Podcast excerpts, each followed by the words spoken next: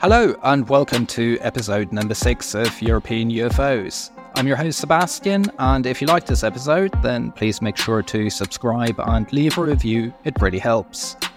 The occurrence of complex geometric patterns imprinted onto the crops of agricultural land has, in many countries, become as certain as the seasonal harvest of the crops themselves.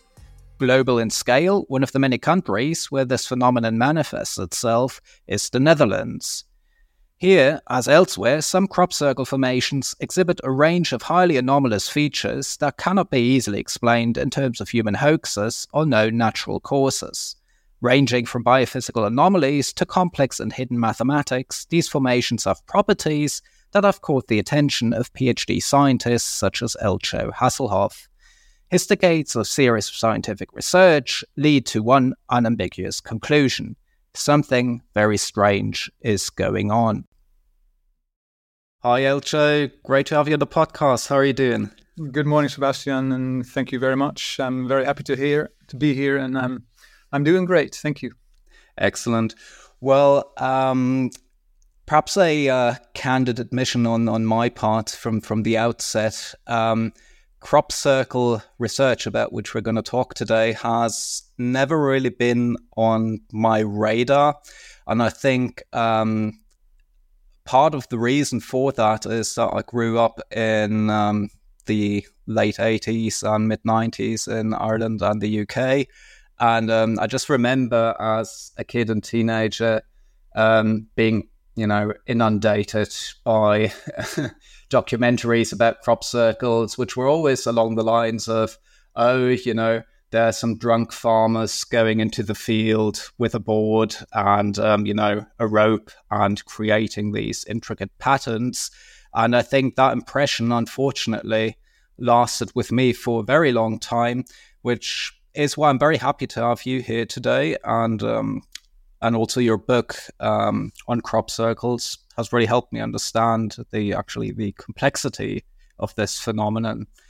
And um, yep, but so this just as a kind of um, proviso from from me from the outset. Um, but before we get into the deepening complexity of, of crop circles, um, could you give us an overview of um, who you are and how you got into crop circle research because you're a man of many talents. So it's quite interesting to hear a bit about your background.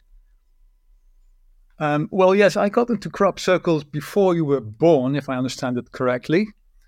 Uh, and it happened because um, a colleague of mine, he was from Scotland, and he was probably one of the smartest persons I've ever met. One of these people that know everything and that never forget anything. They they learn and and he was kind of my mentor in those days and trying to teach me physics.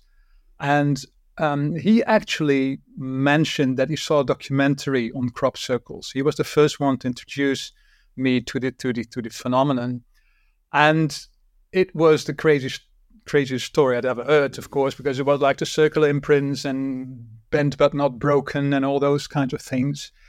And if anyone else would have told me this story, I probably would have laughed and not paid any attention to it. But because it was him and he was the smartest person I knew, I figured, well, if there would be a trivial explanation, he would have come up with it right away. But he didn't. He was sort of puzzled and he said to me, You should have seen this documentary. You would have been impressed. And that sentence um, said by him by the smartest person I knew sort of triggered me and, and got me interested into the phenomenon. And then, luckily enough, within a year or so, we had a crop circle appear in the Netherlands, where I where where, where I live, and uh, so I decided to go there and pay a visit. And yes, that was actually when I first noticed some very strange and peculiar things about that flattened area of crop, uh, which also this this colleague of mine had told me. And for example, the, in this particular case, it was uh, the fact that it was a huge area of flattened crop, perfectly flattened, by the way, like like a carpet, um, which is something I could not reproduce myself. If, if I tried to flatten it, it would always sort of jump back and become kind of messy. Um, but at the same time, the the soil underneath the flattened crop was perfectly untouched. There was little crumbs of earth that were underneath, and uh, if I walked over this this flattened crop, I would crunch them, I would flatten them, and and so it was clear to see that nobody had walked on top of this flattened crop. I mean, and that puzzled me very much, and that's that sort of kept me um, well kept my uh, made me keep my my interest and made me go to the second crop circle that appeared a couple of weeks later, and well, that's how it started. And, and yeah, it continued to go like that. I always found these strange things I couldn't explain and that's what that keeps you going. And you have a background in physics, right? So for, for for you, it was even more interesting if you can't reproduce anything in the natural world, I suppose. If it yeah, of... it's all about. I think physicists are pretty much about understanding things, and if yeah. they don't understand something, it drives them crazy, um, and, and they keep on going. And that has happened to me. Yeah, yeah, cool.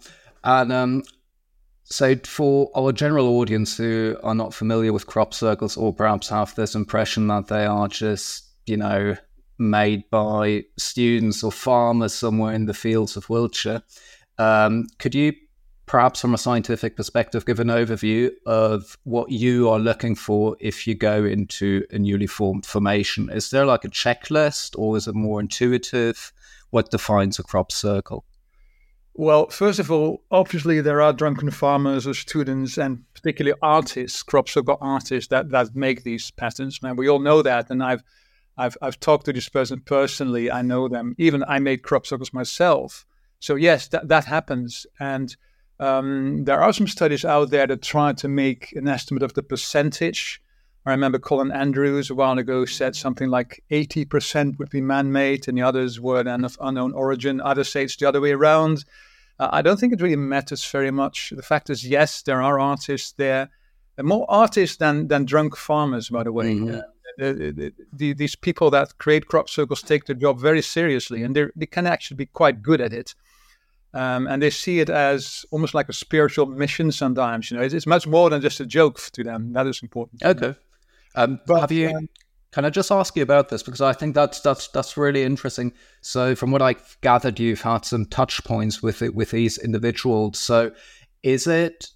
I mean, do they do it?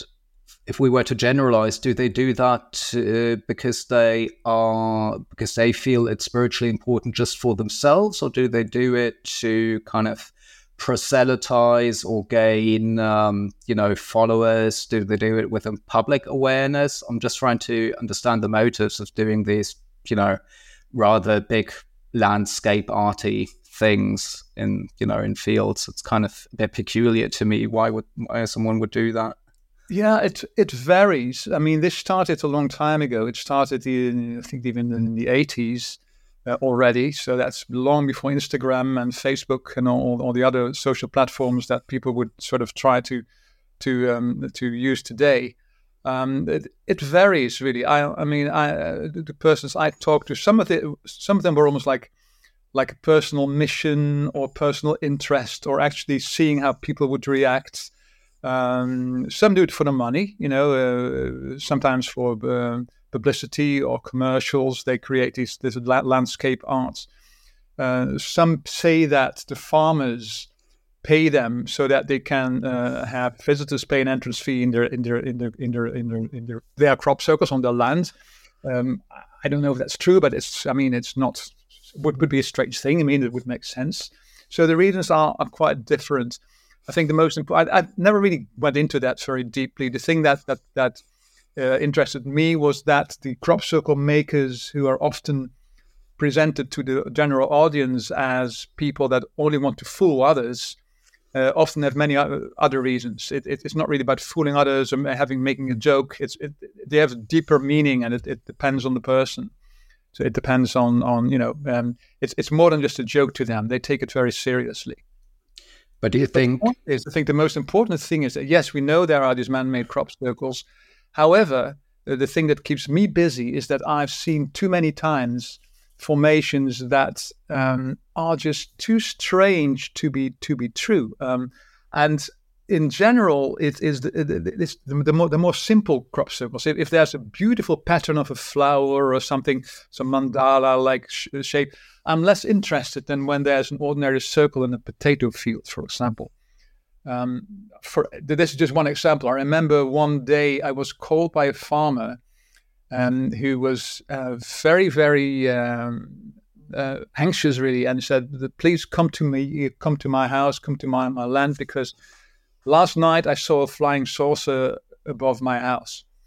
And when somebody calls you on a Sunday morning and, tells you that story, then it's hard not not to hang up. You know, yeah. you, you get yeah. out of bed with a cup of coffee, but in this case, I said, okay, well, and then said, there's a circle in my potato field. And I figured, okay, that's a circle in a potato field. That's it's not the usual wheat. Or said, okay. So I went there, and this guy was very, very scared. He, he, he didn't dare to go into that field. He, he pointed me it's in that direction, and I'm not going there because, you know, I don't know what happened. And, and so I went there in that potato field, and indeed, there was a large circle.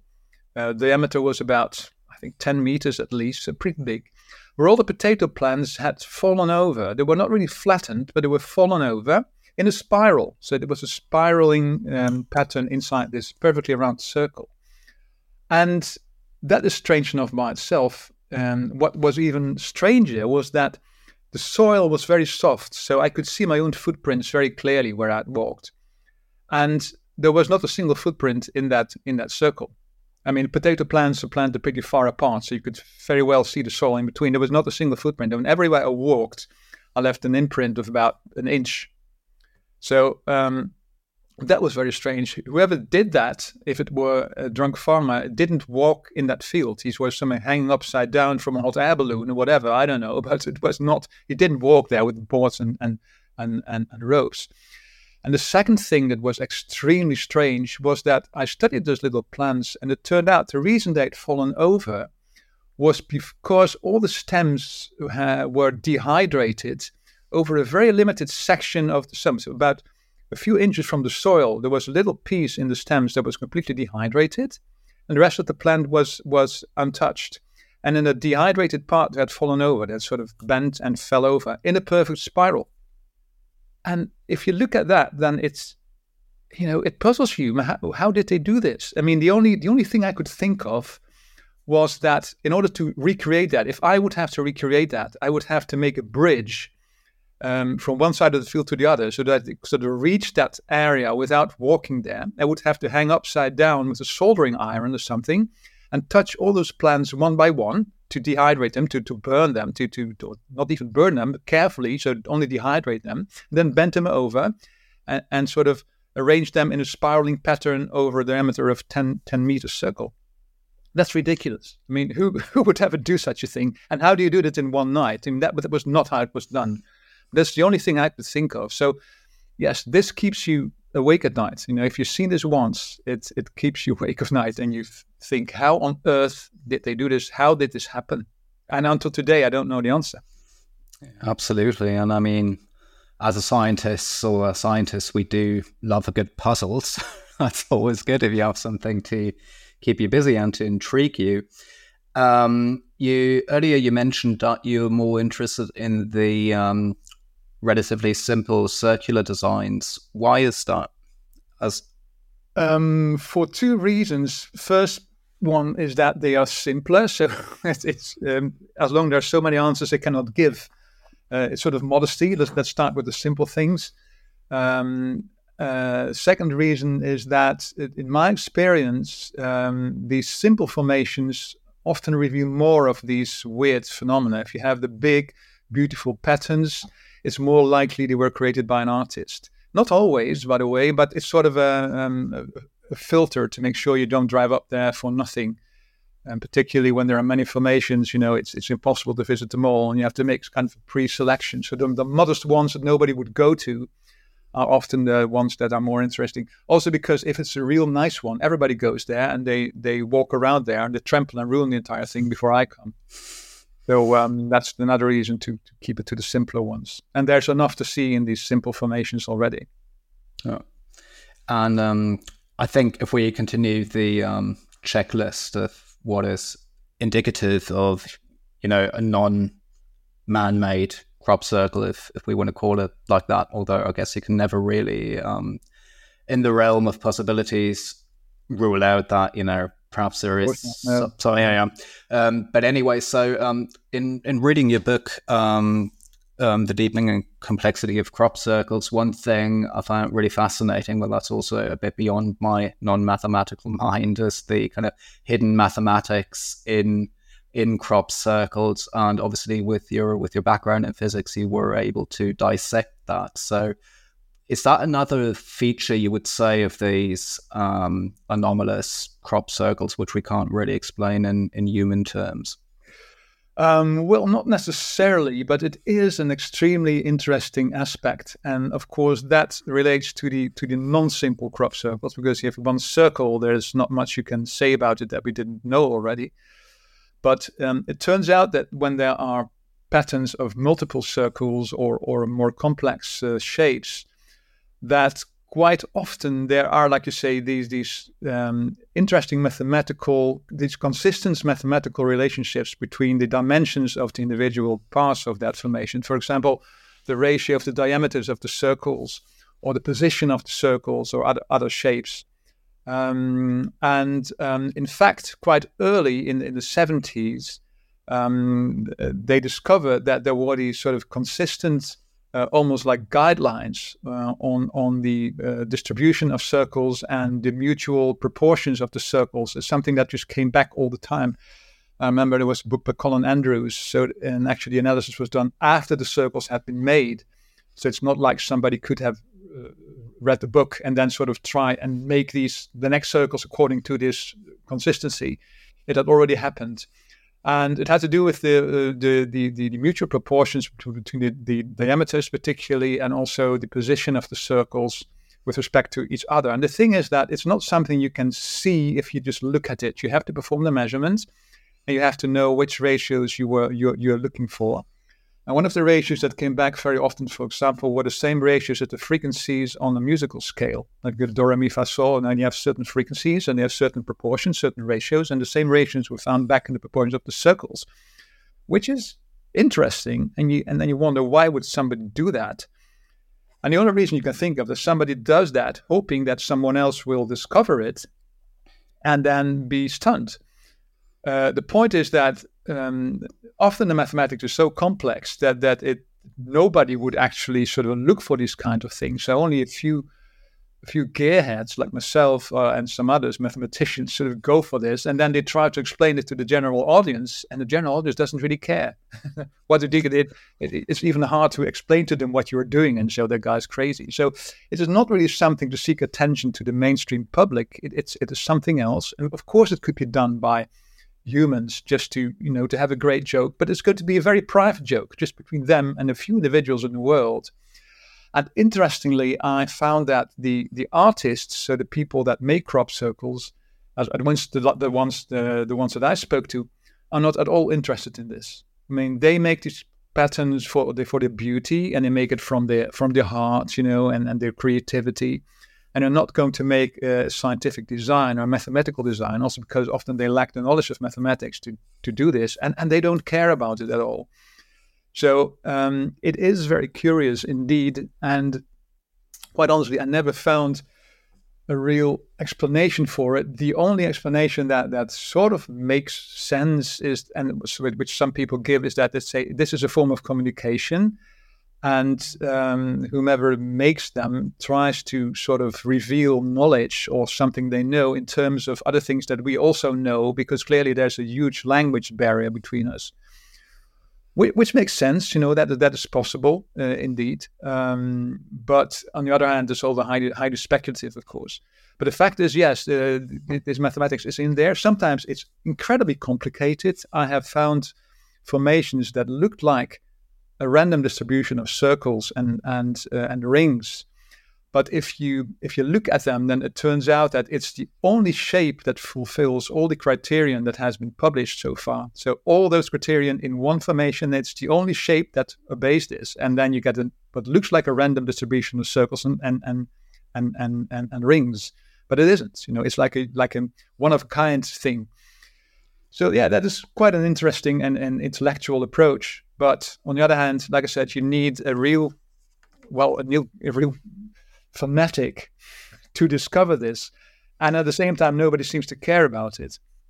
Yeah, um, I remember when I was doing my research for, for this episode, um, going onto YouTube, and because I found it quite interesting with the correlation between um, uh, music and um, the mathematics behind crop circles, and listening to kind of you know musical translation of um, of the crop circle, I don't know melody or whatever you want to call it, and um, it sounds very bizarre kind of inter- kind of nice, but also very bizarre. That's just on a personal well, I remember, yes, they, they actually transformed the patterns into into into music between between um, quotes. Um, they, they they they made a transformer that that read a crop circle and produced a sound to it. And yes, I, I've heard that too, and it indeed sounded yeah, well, interesting, fascinating. Yeah, there was something not um, random about it, without doubt. Yes.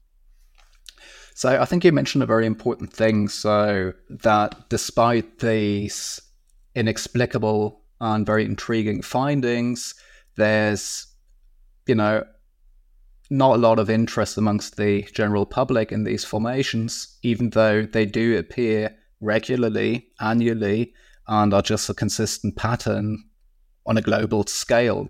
So why why is that and i'm asking because i have a background in in archaeology and i'm very interested in kind of the material traces um, of um, as, evidence of, of something that may have happened or may not have happened so um, so me, so to me i never really I, th- I think perhaps it goes back to what I said earlier that you know the tabloid press has been ridicul- ridiculing this this phenomenon for quite a long time, unjustifiably. So, well, why why do you think that there's such you know lack of interest amongst the general public for this phenomenon? Oh, that that is an excellent question, and uh, actually it relates to the fact that besides the, the mathematics and and the physics and, and the biophysics about crop circles, there's also a very interesting uh, psychological aspect to it. I mean, you, you, you could write a thesis, a PhD thesis on the crop circle psychology. I'm, I'm convinced about that, that the behavior of people and the reaction of people is, is extremely interesting. And uh, as you pointed out correctly, I think one of the reasons is that, yes, there has been a very active debunking of mainstream media on the phenomenon. They, they try to ridicule it very much. They have done so for many, many years. And quite honestly, I don't know what the reason was. Some people say that more like conspiracy thinkers that it has all been done on purpose and there's the government paying them and so on. I don't know about that. It could be, you know, but on the other hand, I don't know.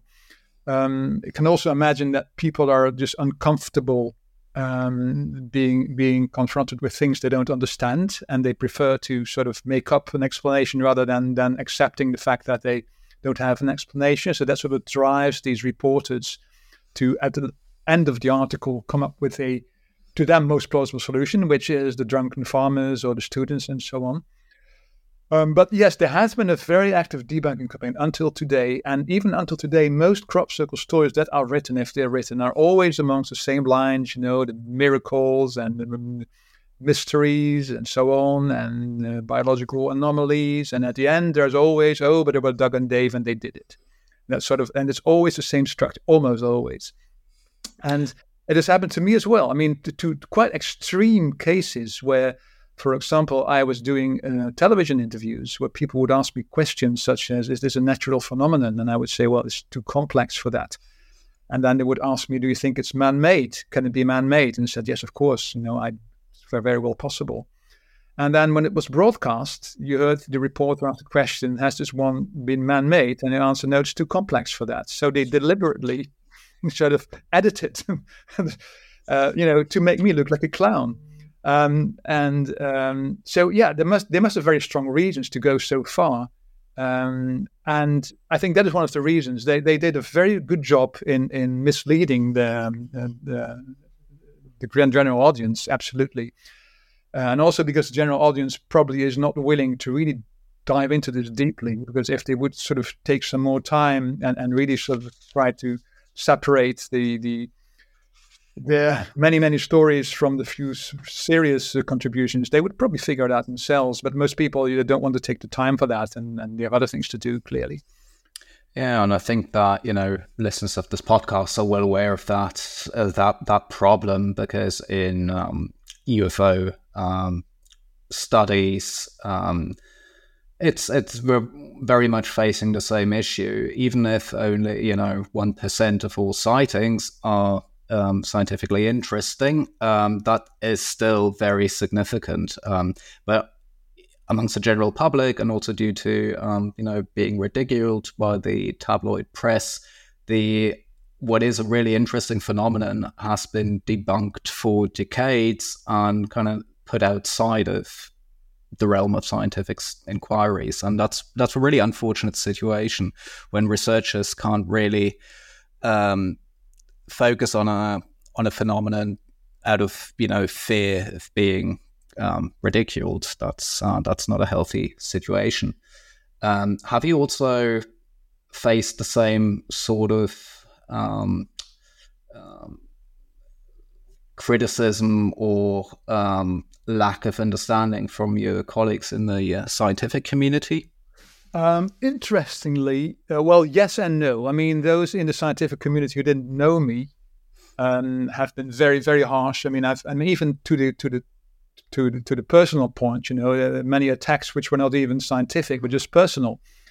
Um, particularly some skeptic groups, obviously, um, and they really do everything to to burn you down from my um, from from the, context I have um, personally, the people I interact with, not very much. No, not at all. I think um, I've given lectures to um, uh, to audience of radiologists, for example, during a conference, um, like a leisure lecture in the evening about crop circles, and those were all highly highly educated people, cardiologists and PhDs in uh, medicine and and uh, medical science, and and they were very interested. Um, actually, this book that you're holding in your hand has been uh, has been proofread by uh, by famous American radiologists uh, working in uh, Cleveland Clinic. So um, I think once people take the time to to listen, um, they want to ridicule the phenomenon, but it's it's the lack of uh, of interest to actually sort of get a little bit more profound knowledge about it that makes people ridicule you,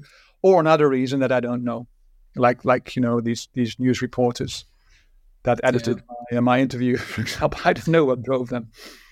Yeah, it's it's it's just really bizarre. I mean, also the other guests I've had on the podcast so far, they they are serious scientists. You know, often they suffer from a lack of funding, um, which is kind of an ideological problem because uh, or political problem because research into these more arcane but nevertheless interesting subjects. Obviously, doesn't get a lot of funding. So, but you know, nevertheless, their research methods are very rigorous and um, you know adhere to all scientific standards. And nevertheless, a lot of their colleagues almost have this ideological agenda of not wanting to hear about it, and that's something I never really understood. And um, you know, I've read your scientific papers, and um, they you know they're they're excellent, and also your book, even though it's aimed at a general um, audience, is excellent. It has references at ASO scientific standards, and so it's um it's just one more brick in the wall of kind of you know this this issue that uh, other scientists are are on this um, ideological quest of not really wanting to hear about what could be potentially an interesting phenomenon. Um, speaking of your kind of scientific work and research into into crop circles. Perhaps you could focus a bit more on um, on your series of um, work articles on um, the uh, Hoeven formation. I'm not sure if I pronounce it correctly. Yeah, that's, um, close enough. Hoeven, yeah, correct. Um, yeah, well, that was a very interesting uh, one yeah. um, because um, there had been several accounts of eyewitnesses who, who, who claimed that they saw a crop circle appear. And um, the stories were all very similar. They talked about um, kind of a wind, um, uh, about uh, heat, and the crop circle forming in a matter of seconds only. Uh, and the latter actually makes perfect sense because there are many formations that are just too large to be made by, by people. Uh, just the amount of, of work only to flatten that area of crop would require like 100 man hours, and the formation appeared in within two or three hours. So there's no way 30 people could actually go into that field. So, um, and there had been several eyewitness reports, um, very similar, and this was another one. But the interesting thing here was that Um, many of these eyewitness um, eyewitnesses um, mentioned the appearance of balls of light, so little sort of fairy lights sort of flying over the field while the crop circle was made. Um, but this particular person saw these lights where, where it was standing still. Most of the time they're moving, and this time it was standing still. And that was the only account where the the the, the, the person said that there was an, a, a, source of light, a little little little lamp hanging above the field. It was hanging there, it was standing still, and in that that moment the crop circle sort of appeared underneath. And he entered the formation and it was warm. He said he could still feel the air trembling with heat and the ground was warm, everything was warm. And the reason that was interesting that this uh, uh, light was standing still was because um, it turned out that it left an imprint um, in the uh, in the stems of that particular circle. There was a phenomenon that has been known already that the, the, the, the nodes in the stems, so the little knuckles, uh, increase in size inside crop circles. And quite honestly, I don't think that is really the case. I think it's more that they shrink less when they dry. But um, in the end, when you start measuring them, it's the same thing. So you you have to sort of harvest or take samples, you let them dry, and then you measure the the length of these nodes uh, at various positions inside the crop circles.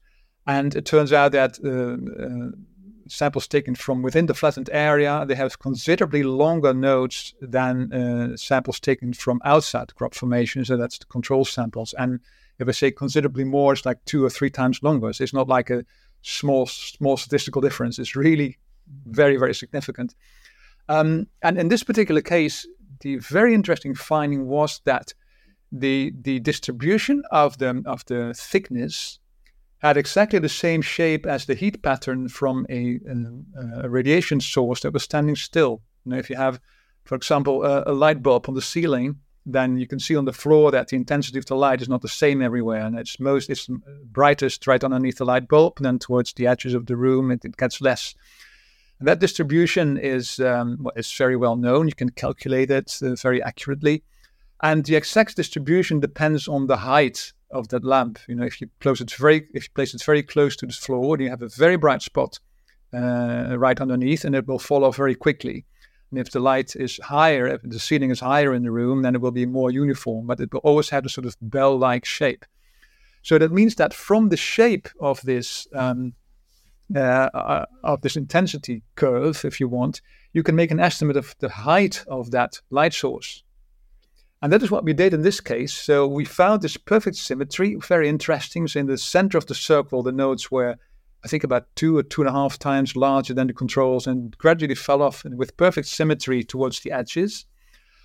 And then I estimated the height of this light, and if I remember well, it was something like four meters uh, four meters and 10 centimeters, I think. And interestingly, the eyewitness who was standing uh, 10 or 20 meters away from that circle said it was about that height. And he sort of indicated with his hands, and that very well corresponded to about four meters. It was, was not just just above the circle, he said, or not even high up in the sky. It was actually where he pointed at.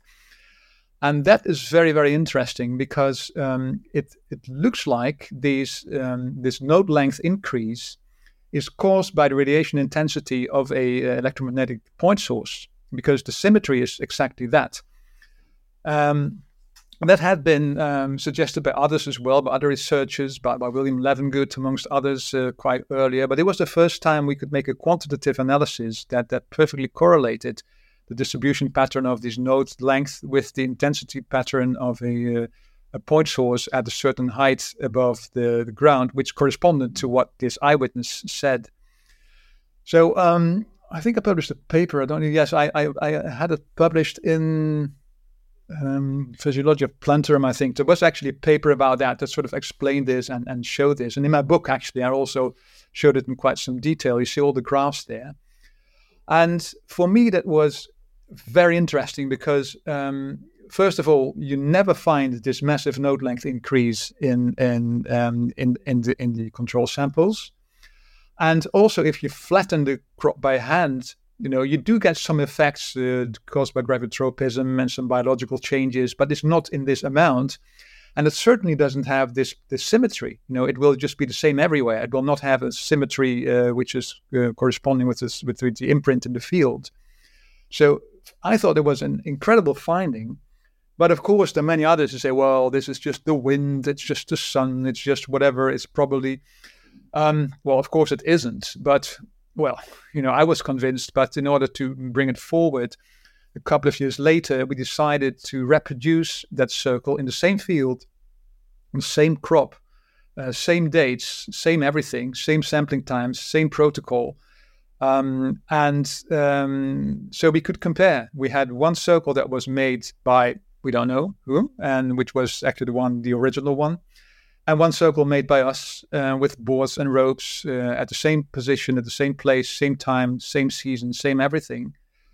And we did exactly the same uh, the same analysis, and we found that, in, as expected, uh, no, I mean, we, we there was some node length increase. It was much less. There was no symmetry there. It was sort of a random shape, um, and which is exactly what you would expect, right? So that's how we show that no, it is not because there's shadows along the edges of sending crop. It's not because of the wind blowing differently over the flattened area and so on. There was no biological explanation for this symmetry and for this massive amount of node length increase. And to me, it's a strong indicator that whatever they do to make these crop circles, it does involve heat, it does involve electromagnetic radiation. And speculating, I think it has to do with the fact that if you if you heat the stems up, they're easier to flex, they're easier to bend. If you if you just press them down when, they're cold, uh, they will snap and they will break. And if, if you heat them up, they will actually bend more easily because you know the cellular structure gets sort of so soft. You know, we know it's the same way to build a violin. You know, they make this wood hot so that you can actually bend it, and then it will keep its its shape. And the same thing is what you see in these crop circles. So, whatever they do, I'm pretty convinced it it involves uh, heat, it involves electromagnetic radiation, and then some way with probably wind that flattens to the, uh, formation. That that would have been my next question. How do we do that? Yeah. So, that that's yeah. the question. Quite honestly, I don't exactly have... because I found so so the EM radiation and the node lengthening I find very fascinating. But one thing I never really understood is how or is that um, causative for the bending already of the um, of of the crops, or is an additional force needed for that apart from the point source? yes, absolutely. There must be an additional for, force that bends them afterwards, and um, uh, this this heating is is I think only something to prepare them to make them uh, to make them weaker, to sort of uh, loosen the molecular uh, or the, the cellular bonds between the be, between the cells so that they bend more easily, and then by what eyewitnesses call wind, they are actually they are actually made. And uh, it is something that, that all eye- eyewitnesses, as far as I know, mentioned. They mentioned the heat, they mentioned the wind, um, and they also mentioned the balls of light. Uh, the interesting thing is that in, also in the other crop circles, you find this, this node length increase, but you don't find this very strong uh, uh, symmetry in the shapes because the, the, the, lights are moving. You can imagine if the lights are moving and they're sort of sort of heating up the field while they're moving, you get an arbitrary pattern of radiation distribution. When they're standing still, you keep this um, spherical symmetry, which in this one particular case we indeed we indeed found, and that's what makes this case so so interesting. Mm. And um, apart from the uh, node length increase, I believe he also did some very interesting research in um, the germination patterns uh, from from these affected areas. Could you elaborate on that a bit? Yes, that is actually something that was discovered by a biophysicist named William Levengood, an American uh, scientist. And, and his interest was particularly because he discovered that the, the, the seeds out of crop circles would germinate faster than sometimes, much faster than the ones which were taken out of the standing crop. And that, of course, is very interesting because if you know why that happens, I mean, they, they, were anomalously fast and they would germinate very, very rapidly. And that is something that all farmers want because if you if you throw your seeds on your field and the birds eat it, you know, it's, it's a waste of money. But if you can have something that makes them germinate faster, that is very, very interesting, even also from a commercial point of view. So I think that was what, what drove him initially to sort of see what happened. But then it turned out it was more complex than that. It turned out that um, if the crop formations uh, would uh, occur early in the season, so when the seeds were not ripe yet, the germination would be slower. And if they would occur when the, the crop was ripe, almost, the germination would be faster. So it was indeed some manipulation of the seeds, some something, some some well, something that that changed them. Uh, and depending on the maturity of the seeds, the effect would be different. And I've done the experiment a few times. Uh, in my case, and not many times, like three or four times, I think. And in my case, I found consistently that they germinated much slower. So, uh, and indeed, that was early in the season. That was correct. But it was, again, a very, very clear effect, uh, statistically very, very um, reliable. Uh, yeah, the p values and that stuff. All the scientific and statistical criteria were fulfilled. I mean, there's no doubt about it that this effect was very real. And all the um, all the seeds taken from the standing crop were just germinating with the speed that they were supposed to, and all the ones taken from outside the flattened circle were just going much much slower in my case, or didn't germinate at all. So some damage had taken place um, to the seeds very clearly. And it was not mechanical damage because you could, you know, that's what some people say clearly. If you step on, on these seeds, you will crunch them and they will not germinate. That was not the case. I mean, these plants were completely untouched. They were bent over, yes, but the soil was untouched. Nobody walked there. There was no mechanical damage whatsoever. So that was not the explanation.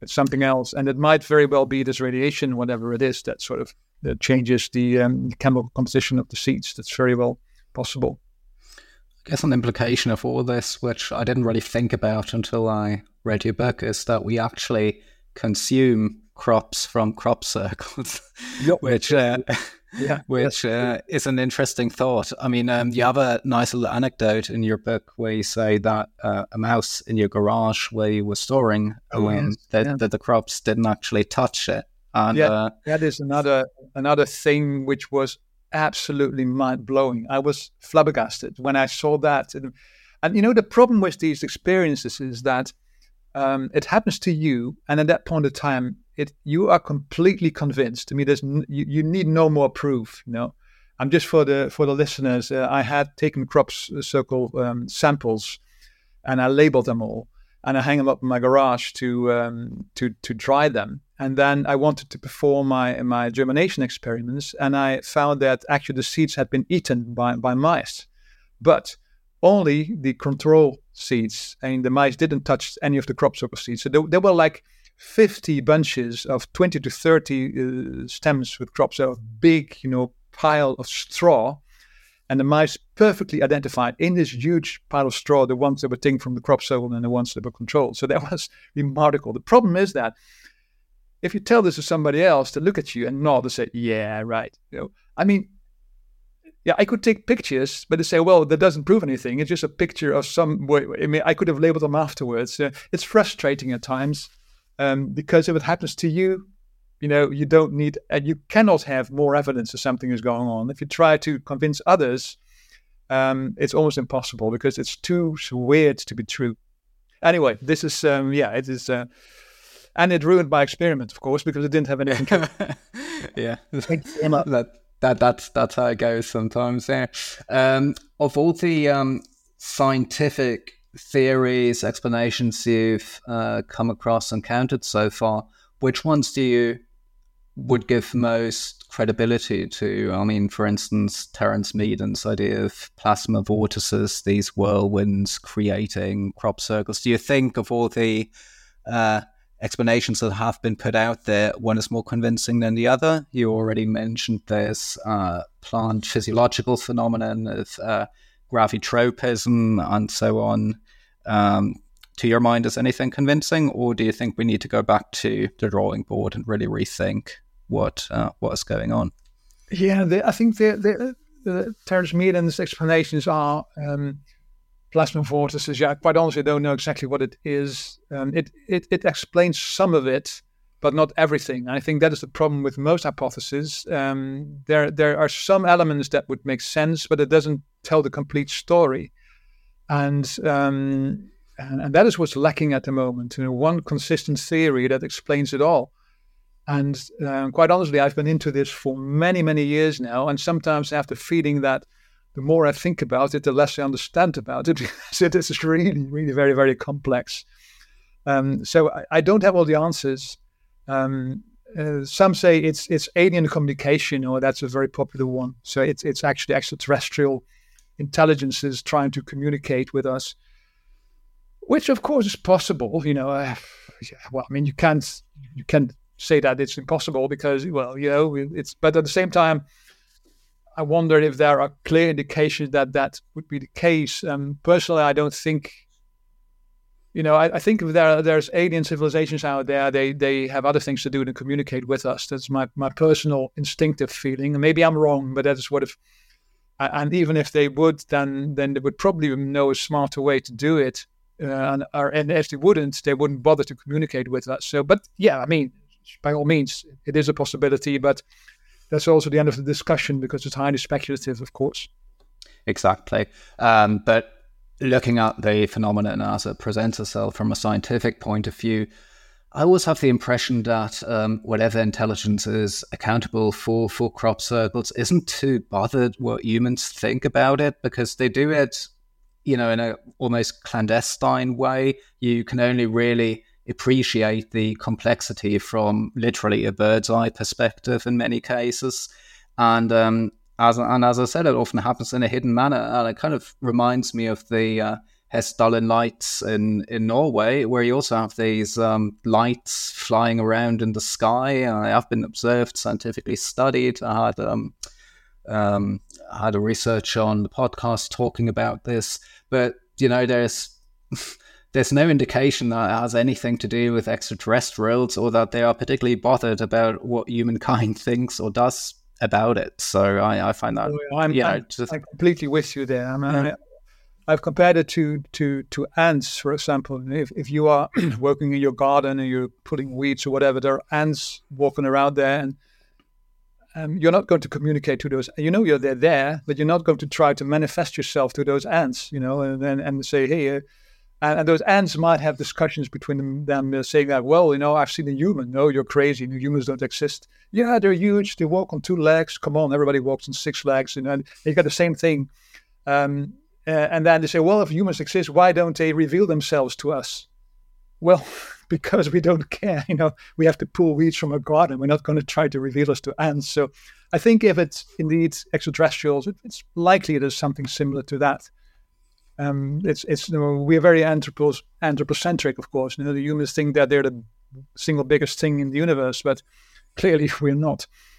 Yeah, and I think we're kind of delving into a very interesting um, question topic now, which is the meaning of all of it, really. And um, you know, bearing in mind the scientific findings and that we are pointing towards that towards something that's incredibly complex we can't really account for. I think that's one situation we just have to write down for now as it is but um, you know part of the human condition is wanting to make sense of all of this and my personal impression is that this can only be done on a very kind of personal level. You have a very fascinating chapter in your book where you um, adopt the perspective of um, different people you've encountered, or rather report um, their impression of um, what crop circles may be and stand for. So this is kind of to bring it back to you because you've been in these formations. Um, with what kind of feeling do they leave you? This is just a very, you know, on a very subjective level. Have you experienced any sort of feeling that you would only get in crop circles because you've been doing this for a very long time and i suspect that it's not just you know the uh, kind of scientific uh, conundrum that's behind it but that's also on a personal level that you know you have to really figure out what the meaning is and that leaves you with certain experiential qualities that no other you know thing probably has so.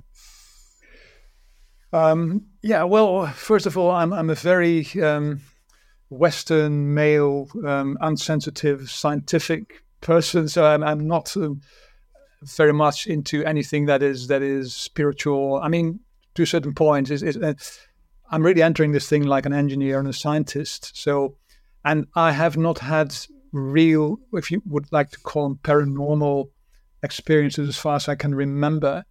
Um, it is true, though, that when you enter these formations, it is very impressive, very beautiful. I mean, it, it, it impresses you. You It sort of keeps you, it makes you shut up for a minute, you know, uh, particularly with the better ones. And um, uh, so, yeah, it is, it's, it's, it's nice. Entering a crop circle is a nice experience. It's, it, it's, a, it's a piece of beauty most of the times. Um, and if they're not like this potato circle and other circles and carrot fields and so on, then maybe they're not beautiful, but they have these other things that are so curious that they they also make you shut up for a few minutes because you dance. So yeah, it, it, it does impress you. It does impress. They do impress me most of the time.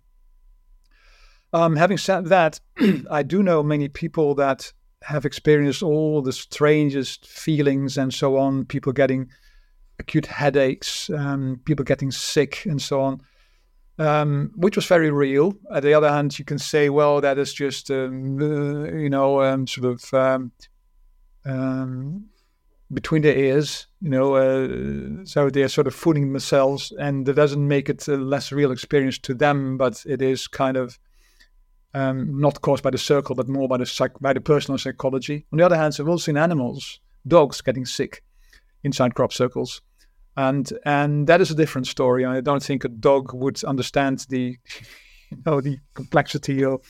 So um, yeah, it seems that there are indeed effects in these circles that, or or, or um, something going on the circle that that affect people on an emotional or spiritual or psychological or even physical level. But personally, I haven't experienced that as as much. But um, again, yeah, sometimes I was really impressed by seeing these things.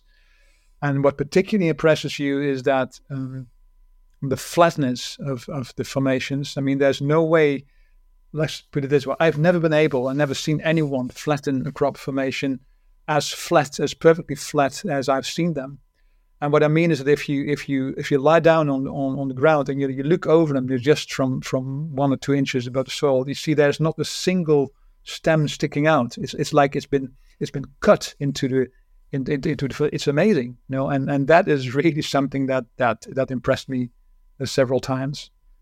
Yeah, have you been over the years approached by many people who think they know what crop circles are all about? I'm speaking of people who are kind of spiritually inclined and have their own certain theories of what they might be and not, or. Oh yes, absolutely. Oh yeah, many of them. Uh, there are many people who've told me what they are, and um, and they're they're convinced, and good for them. but uh, they haven't convinced me. I mean, it's the classical theories like aliens, of course, you know, extraterrestrials preparing us for uh, the return to Earth. It's the gods, it's Mother Gaia, the Earth itself. It's uh, it's our common awareness that sort of um, telekinetically creates these shapes um, on Earth. Um, it's pranksters clearly you know um, the, it's the farmers that want to have money. Those are the more more basic explanations. But yeah there are many people knowing that it's um, the earth people or the sky people or the fire the fire creatures uh, or the demons or the angels. And yeah the, many people are convinced to know what it is. But um and maybe they're right you know i'm, I'm not i'm not telling they're wrong. But um well, they haven't convinced me so far, but that's also probably because I'm a scientist and I want to have some very consistent and simple story that explains it. And I found the consistency so far. Uh, one, I, I can make a consistent story which is not simple, or a simple story which is not consistent, and I haven't found something that that combines both yet. But um, we'll keep trying. Indeed, what is interesting there, I'm just looking at uh, chapter one of your book, and there's this very um, interesting figure of the mowing devil from 1687.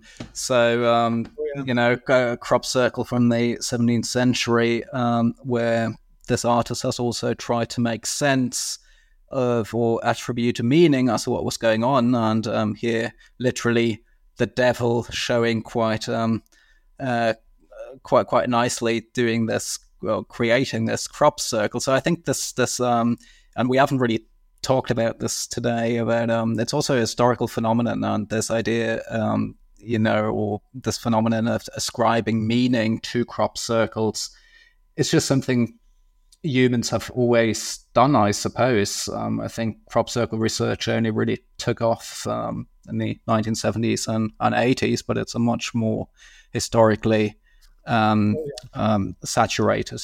The mowing Devil actually is extremely interesting. Um, and that's a story that um, that later has been debunked again by the by the tabloid press many many times with all kinds of, in my opinion, silly arguments. The silliest of them is that uh, in the text somewhere it said that the, the crop had been cut by the devil. And then the argument is, well, it, it is not cut, it is flattened, so it was not a crop circle. Well, that's not the point. The, the, the thing is that most people that see crop circles today, see pictures of crop circles today, think it's cut still. And they see the picture, oh, the crop has been cut. That's what they think. And um, so I, what happened back then, and I'm convinced of that, is that these people saw this thing. They also thought it was cut because that's what everybody still thinks today. And they didn't check. I mean, if they think it's worked by the devil, they're not going to enter that thing. You know, they, they will run away. They're scared. I mean, this is like 1678. I mean, they're they're not gonna. The devil was something. Well, it was a big problem in those days to them. So they, I'm sure they didn't enter it. They didn't check it out. They wrote it first. Maybe later they did. But the interesting thing about the mowing devil is that if you look at that picture, um, you see these. You see two things. You see the perfect flattening. That this artist tried to to indicate this perfect flattening of this this perfectly aligned. All the stems are exactly the same distances. So this neatness, this perfectness, he tried to sort of draw, and also the spiraling pattern. And those are the two first things that strike you even today when you see a crop circle and you enter that. There's two things that you wow, it's perfectly flattened as if it was combed, and it's it's it, it's in this nice spiraling spiraling pattern and those are the two things that this artist clearly was was trying to express and that convinces me with close to 100% that this was indeed uh, the same thing that we're seeing today yeah, I mean, it looks uncannily similar. And, um, you know, granted that there's always a bit of artistic freedom, I think that's probably as yeah, close as you get. It translates the impression yeah, that you get today. I mean, it, it's exactly. very clear that this guy who drew that saw it. Yeah. It's not that he wasn't telling something that somebody else told. He saw it himself and he drew it there. And this is exactly what, like you said, what what do you think? What do you feel when you enter the crop formation? It's exactly what is seen in this in this in this picture the yeah. perfect flattening, the neatness, um, and uh, and the spiraling pattern. Yeah, great, Eltjo. Um, before we um, end this episode, um, I just wanted to um, kind of briefly, perhaps, ask you to talk a bit about your latest research um, because I think you were kind enough to forward it to me, um, namely uh, Einstein's relativity theory and how you can um, in fact, if I understood correctly, make it uh, more simpler through applying Newtonian physics. Um, this isn't really um, probably the right podcast for it, but um, I think it's, I mean, uh, I think it's really so fascinating. I mean, not understanding all the mathematics, obviously, but um, it did it did quite interest me because it always it also points to Plato's um, original idea of the shadow on the wall, and that reality might be actually, or most certainly, is more complex than we are able to fathom. So, if you could perhaps um, talk a bit about that. Yes, absolutely, and and actually, it it does link in a little bit to to both crop circles as well as UFOs. I think um, there are some connections. I've said that this theory um, uh, creates a bridge between between um, contemporary physics and UFOs and or crop circles. So it's it's not completely out of the uh, out of the stream of this uh, this discussion. And the um, well, how do I tell this in, in not too many words? See, the point is that um, the the motion of objects, so things moving around us, and I'm talking about horses and cars and, and falling rocks and, and apples falling from trees, is something that has been under study for forever by, by people. And even the ancient Greek had their own physical models of, of how um, things were moving and, and how mechanisms work. And they were actually pretty good at it. You know, the ancient Greek thousands of years ago could already, already make um, uh, like a gearbox, which allowed them to pull a ship on, uh, on, on the beach by just one guy because they had a, a mechanism of many, um, many, many gear wheels, which sort of would increase the force of one single person. They, they were actually pretty good at it. At the same time, they made many mistakes in the theory as well. And it wasn't until 16, in the 17th century when Sir Isaac Newton first really established the modern um, uh, classical mechanics, as we call it, which is the physics that describes the motion of objects. And um, so that was quite an accomplishment because it was thousands of years after we already thought we knew how it worked. But, uh, so it was the 17th century, and that's a theory that we still learn in, in school today. So that's about um, uh, a car accelerating and uh, the, the, distance traveled by a car at a certain velocity after a certain time and those kinds of things. And we use that also to launch a rocket and to send a rocket to Mars, even. So it's still very, very valid. Um, however, somewhere at the end of the uh, 19th century, uh, some experiments were performed where they discovered that the theory doesn't always work. And it doesn't work when the velocities get very high. And it doesn't work for the speed of light.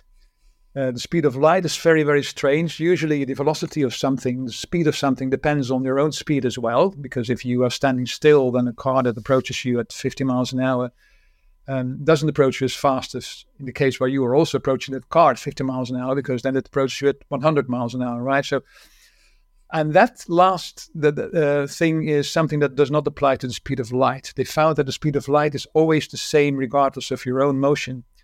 And that is something that is very curious if you think about it. And that sort of it cannot be explained with the uh, classical mechanics.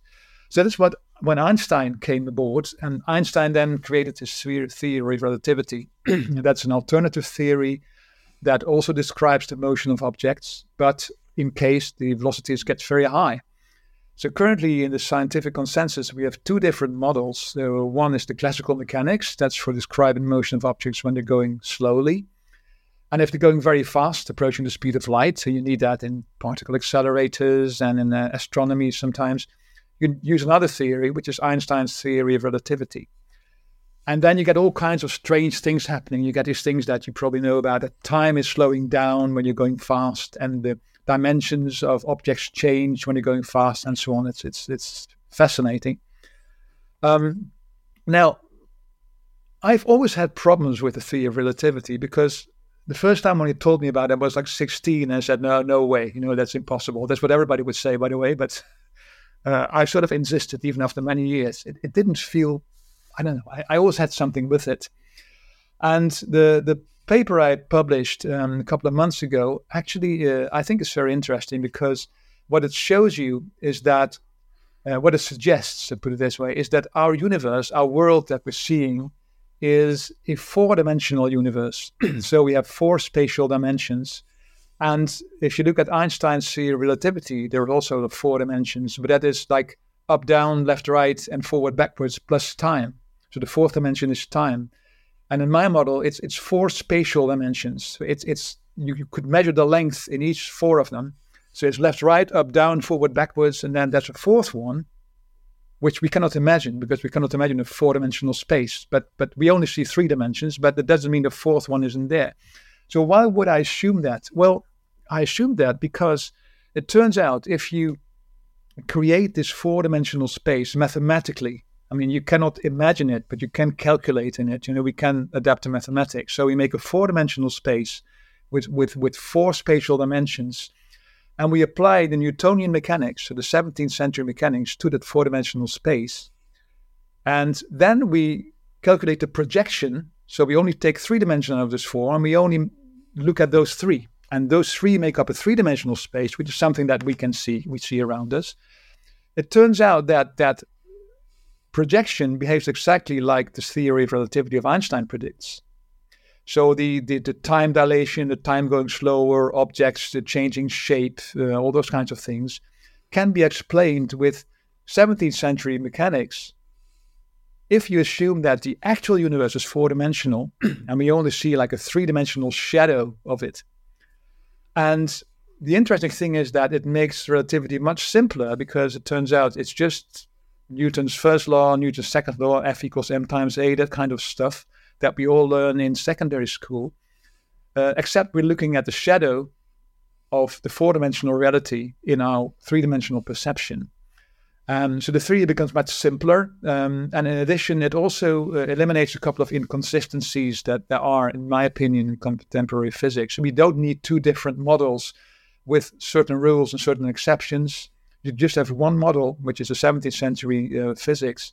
It eliminates all the inconsistencies and it generates exactly the same formulas that you can derive from the uh, theory of relativity, except it only takes you two lines of algebra rather than four pages. So it's much simpler, much more consistent. I think much more elegant, and uh, it gives you the same results. And and that is very interesting. If there's a four-dimensional universe, and we are only in the three-dimensional shadow of that, it means there must be three other three-dimensional universes. I mean, we're living in the X, Y, Z, if you want, but there are four dimensions: X, Y, Z, and let's call it W. And we live in the XYZ dimension, but it means there's also an XYW dimension and an, an XZW and a YZW dimension. So those are those other three dimensional spaces, which are sort of parallel to ours, if you want. And they're also even mm, uh, touching our, our own world, but we, we can't see it. And one of the things that always puzzled me very much in the crop circles and also the UFOs is that these balls of light that contain a lot of energy, enough to heat up an entire crop field, or a UFO, which you can see, which is there, and then it just disappears into nothing. Where does it go to? Well, if it would go into the WYZ dimension, you know, yes, that it would still be there, but I couldn't see it anymore. Uh, and the same appears to the balls of light. So, you know, sometimes I speculate that, that maybe that is why these UFOs are hiding or are going to when they seem to disappear from ours, but they're just going into another shadow, if you know what I mean. They're actually sort of um, making the jump from one three dimensional shadow to another one in our four dimensional universe. And somehow they have the technology to do that, and we don't. So, um, this theory not only makes everything much simpler, it also sort of opens up uh, a gateway to give kind of a scientific explanation to, to what we see when UFOs disappear or when balls of light appear and disappear. Yeah, uh, thank, thanks for elaborating on this. It's um, definitely very, very interesting and kind of brings us full circle back to um, what many eyewitnesses have also reported with credible um, UFO sightings that they kind of seem to phase out, jump in to our reality, and uh, yeah, it's definitely an interesting model to to um, perhaps think about these these sorts of phenomena. And what I also find interesting, and you know, relating to crop circle research, the uh, your model here uh, presupposes a kind of um, geometric reality, if understood correctly. And obviously, crop circles are inherently uh, geometrically meaningful. So, kind of also to me at least, interesting. Yeah, that is the case. Yeah, and actually, the most fascinating thing, personally, I think, is that, and you already mentioned that Plato, I don't know, three thousand years ago, something already already said this. He he, he actually suggested that the the world we see around us is a shadow uh, of a more complicated world, and he compared it to the shadow on the uh, on the wall of a, of a cave, where the people that were inside they were chained inside that cave to you know and they could only see the shadow of the outside world. So they said he said to them the world is a two-dimensional black and white scene whereas we know it's a three-dimensional and in color. And he said but what we see three-dimensional and in color is actually also only a shadow of a much more complicated universe. And that is exactly what what my theory is about and and I, I knew about this a long time ago, and it has fascinated has always fascinated me very much, and it was also the inspiration to get to this theory. And now I really pu- puzzled. How did Plato know? Because he was spot on, in my opinion. So did, did, somebody tell him? Did some alien maybe talk to Plato? And I mean, how, how could he figure it out? It's amazing. But this has been like three thousand years ago. Yeah. That's yeah. what fascinates me most right now. I think there's I think there's no better way to close an episode than with a discussion of Plato. So that's absolutely excellent. I wish that could be uh, the case for every episode. Well, thanks so much, Eltjo. It's been uh, a real pleasure talking about crop circles, physics, and uh, very, very, very intriguing. Um, for our audience, where can they find your work? Um, relating to crop circles, but also all the other endeavors you might be up to. Do you have online resources? Where can people find you? Um, there's one uh, website which is called um, uh, simplerelativity.info. And that is where I um, I'm currently publishing my my latest uh, we call the simple theory of relativity work. Um, currently, I don't have a crop circle website anymore. My books are most of them I think are out of print. They have been my, my latest book has been translated into five languages, but you can still find them um, in secondhand books. Uh, they're still available, but um, not fresh from the from the press anymore. Um, I am considering uh, writing an update. So um, the people are really interested. Just um, I would recommend them to stay tuned because there are some new things, some new developments, and uh, like I said, my latest book has been out there for quite a while, and I think it merits a little update with some uh, adjournments and so on. Um, and if that's the case, I will definitely put it on the internet in such a way that everybody who wants to find it will find it immediately. Cool. Perfect. Thanks a lot, Eltjo. And I'll make sure to link your book and also the website in the uh, in the blurb of the podcast. Thanks, and hopefully have you again uh, on again soon. Right. Great pleasure. Thank you. Bye bye. Bye bye.